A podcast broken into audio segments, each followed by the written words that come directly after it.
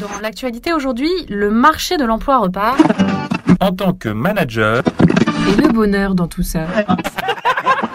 Il arrive que les managers déçoivent leurs collaborateurs. Pas d'augmentation, priorisation des intérêts de l'entreprise, budget coupé et autres. Des promesses non tenues peuvent instaurer un sentiment d'insécurité.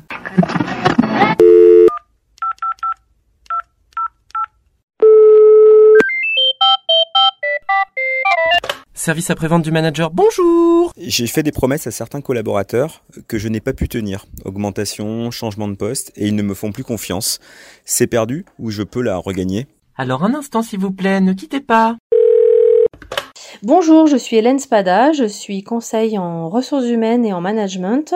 Je suis également coach professionnel et je vais répondre à votre question. Alors, dans ce que vous me dites, je vois deux cas de figure. Euh, le premier, il y a une décision d'augmentation ou de promotion qui a été validée. Simplement, elle ne peut pas se mettre en place parce que l'organisation a changé. Par exemple, changement hiérarchique, changement d'organigramme, etc. Dans ce cas, ce n'est pas de, votre responsabilité en tant que manager, c'est de la responsabilité de l'institution. Il vous faut, dans ce cas, revenir auprès du collaborateur et lui donner une date de prise d'effet d'augmentation. Dans ce cas, effectivement, la confiance peut être entamée, mais euh, en moindre mesure. Il y a un autre cas de figure qui est le cas où vous, en tant que manager, vous avez promis une augmentation et ou une promotion sans avoir validé auparavant la politique de l'entreprise. Si vous n'avez pas pris cette précaution de vérifier la politique de l'entreprise et que du coup vous essuyez, vous essuyez un refus derrière, alors en effet, la déception va être très très grande pour votre collaborateur. Et la confiance du coup vraiment entachée et difficile à regagner derrière. Donc ça veut dire que derrière, le collaborateur va plus vous donner sa confiance de façon systématique. Donc mon conseil, ça serait vraiment de ne pas s'engager avant de connaître les modalités et la politique de rémunération euh, ou de promotion de votre euh, établissement. Je délègue beaucoup, mais je contrôle aussi a posteriori. Donc je vérifie si tout est fait correctement. Certains le prennent comme un manque de confiance. Comment leur faire comprendre que ce n'est pas le cas? Déjà, vous déléguez, ce qui est une très bonne chose, parce qu'il n'y a pas beaucoup de managers qui arrivent à déléguer. Simplement, je voudrais rappeler que la délégation, c'est quand même un processus qui se met en place euh, de façon assez cadrée, encore une fois. Euh, C'est-à-dire que dans un premier temps, donc vous allez déléguer, mais expliquer à votre collaborateur lors d'un entretien en tête à tête par exemple, ou euh, suivi d'un petit contrat en fait, qui pourrait être signé par les deux, lui expliquer que vous déléguez certaines missions mais que vous en restez responsable, puisque le principe de la délégation c'est ça, vous donnez à faire quelque chose à quelqu'un, euh, par contre, vous portez cette responsabilité. C'est-à-dire si la, la, tâche ou la mission n'est pas faite, c'est vous qui êtes responsable. Donc pour cela, il faut effectivement contrôler, vous avez raison de le faire. Simplement, le contrôle, il doit se mettre en place de façon contractuelle avec le collaborateur à qui vous déléguez la mission. Vous lui expliquez que, comme vous êtes responsable, vous allez devoir contrôler, mais vous contrôlez à certains moments de la mission. Vous n'allez pas contrôler à tout bout de champ. Par exemple, vous confiez une mission de trois mois à quelqu'un, au bout de trois mois, la mission doit être faite.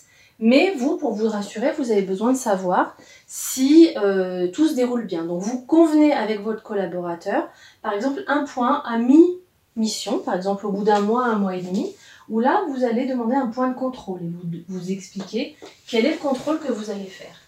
Et puis vous faites un autre contrôle à la fin de la mission. En aucun cas, vous ne pouvez, si vous, si vous déléguez des choses, contrôler à tout bout de champ parce que là, vous allez perdre la confiance du collaborateur. Si vous déléguez, c'est qu'a priori, vous avez confiance en lui, vous savez que c'est quelqu'un de capable, donc laissez-le faire. Faites-lui confiance et faites-vous confiance. Par contre, mettez bien en place ces points de contrôle sans intervenir en dehors de ces points de contrôle. Je sens que certains n'ont plus confiance dans ma manière de travailler. Ils me contredisent, me demandent de justifier chaque détail. C'est épuisant et ça me fait perdre du temps. Dois-je les voir individuellement? La contradiction aussi euh, peut intervenir dans une équipe, mais si elle intervient à tout bout de champ, elle n'est plus constructive. Donc il faut absolument renverser cette situation et puis essayer de comprendre qu'est-ce qui ne va pas. Donc en effet, ma première préconisation, ça serait de rencontrer individuellement les personnes qui euh, manifestent un manque de confiance et de savoir quel est le point qui bloque, puisque pour chacune d'entre elles, ça peut être des points différents. Donc pour que vous, vous compreniez quel est le blocage de la situation. Ensuite, une fois que vous avez fait ça, et que vous sentez qu'il y a un dialogue qui se rétablit, Euh, moi, ma préconisation, ça serait dans un deuxième temps de faire une réunion d'équipe et de reposer un petit peu quelle est euh, la mission qu'on veut atteindre ensemble. Euh, c'est d'être capable aussi euh, de dire en tant que manager qu'on ne sait pas certaines choses. Il ne faut pas absolument essayer euh, de tout savoir, euh, de tout maîtriser, d'avoir toutes les compétences. C'est pas le rôle du manager. Le rôle du manager, c'est de faciliter les équipes, de faciliter le travail, de coordonner, de donner un sens. Euh, donc si vous n'êtes pas capable de, répondre à une question, ben vous l'admettez, vous allez chercher la réponse, vous revenez vers le collaborateur, bref, ce n'est pas un problème. Et puis euh, surtout, euh, la dernière chose, c'est vraiment d'être attentif aux engagements qu'on prend et, à les respecter. Puisque quand la confiance a été entamée, il est important de pouvoir montrer derrière, si on veut regagner la confiance, de montrer que il y a eu effectivement une erreur peut-être, mais que derrière on est capable de respecter ses engagements euh, et de les tenir. Donc ça, ça va être euh, le moyen de regagner la confiance petit à petit, c'est-à-dire voilà, de, tenir ses engagements, de les respecter et euh, de, fédérer l'équipe autour d'une mission commune qui les fait avancer. Au final, dans notre vie professionnelle, quand on perd la confiance des gens, ça peut être regagné Mais c'est vrai que dans le milieu professionnel, la confiance, c'est quand même quelque chose qui se met en place petit à petit et qui peut être rompu à tout moment si le contrat n'est pas respecté. Du coup, ça nous place dans un état de vulnérabilité et de fragilité par rapport à l'autre, à qui on a donné la confiance. Quand la confiance, elle est entamée, euh, bah, du coup, on a l'impression d'être trahi, forcément, hein, puisqu'on a abandonné euh, nos barrières et nos protections pour les confier à l'autre qui n'a pas respecté ses engagements. Du coup, ça explique que quand on perd la confiance, eh ben, on va remettre ces barrières, voire même on va construire des murs encore plus euh, étanches que ce qu'il y avait avant.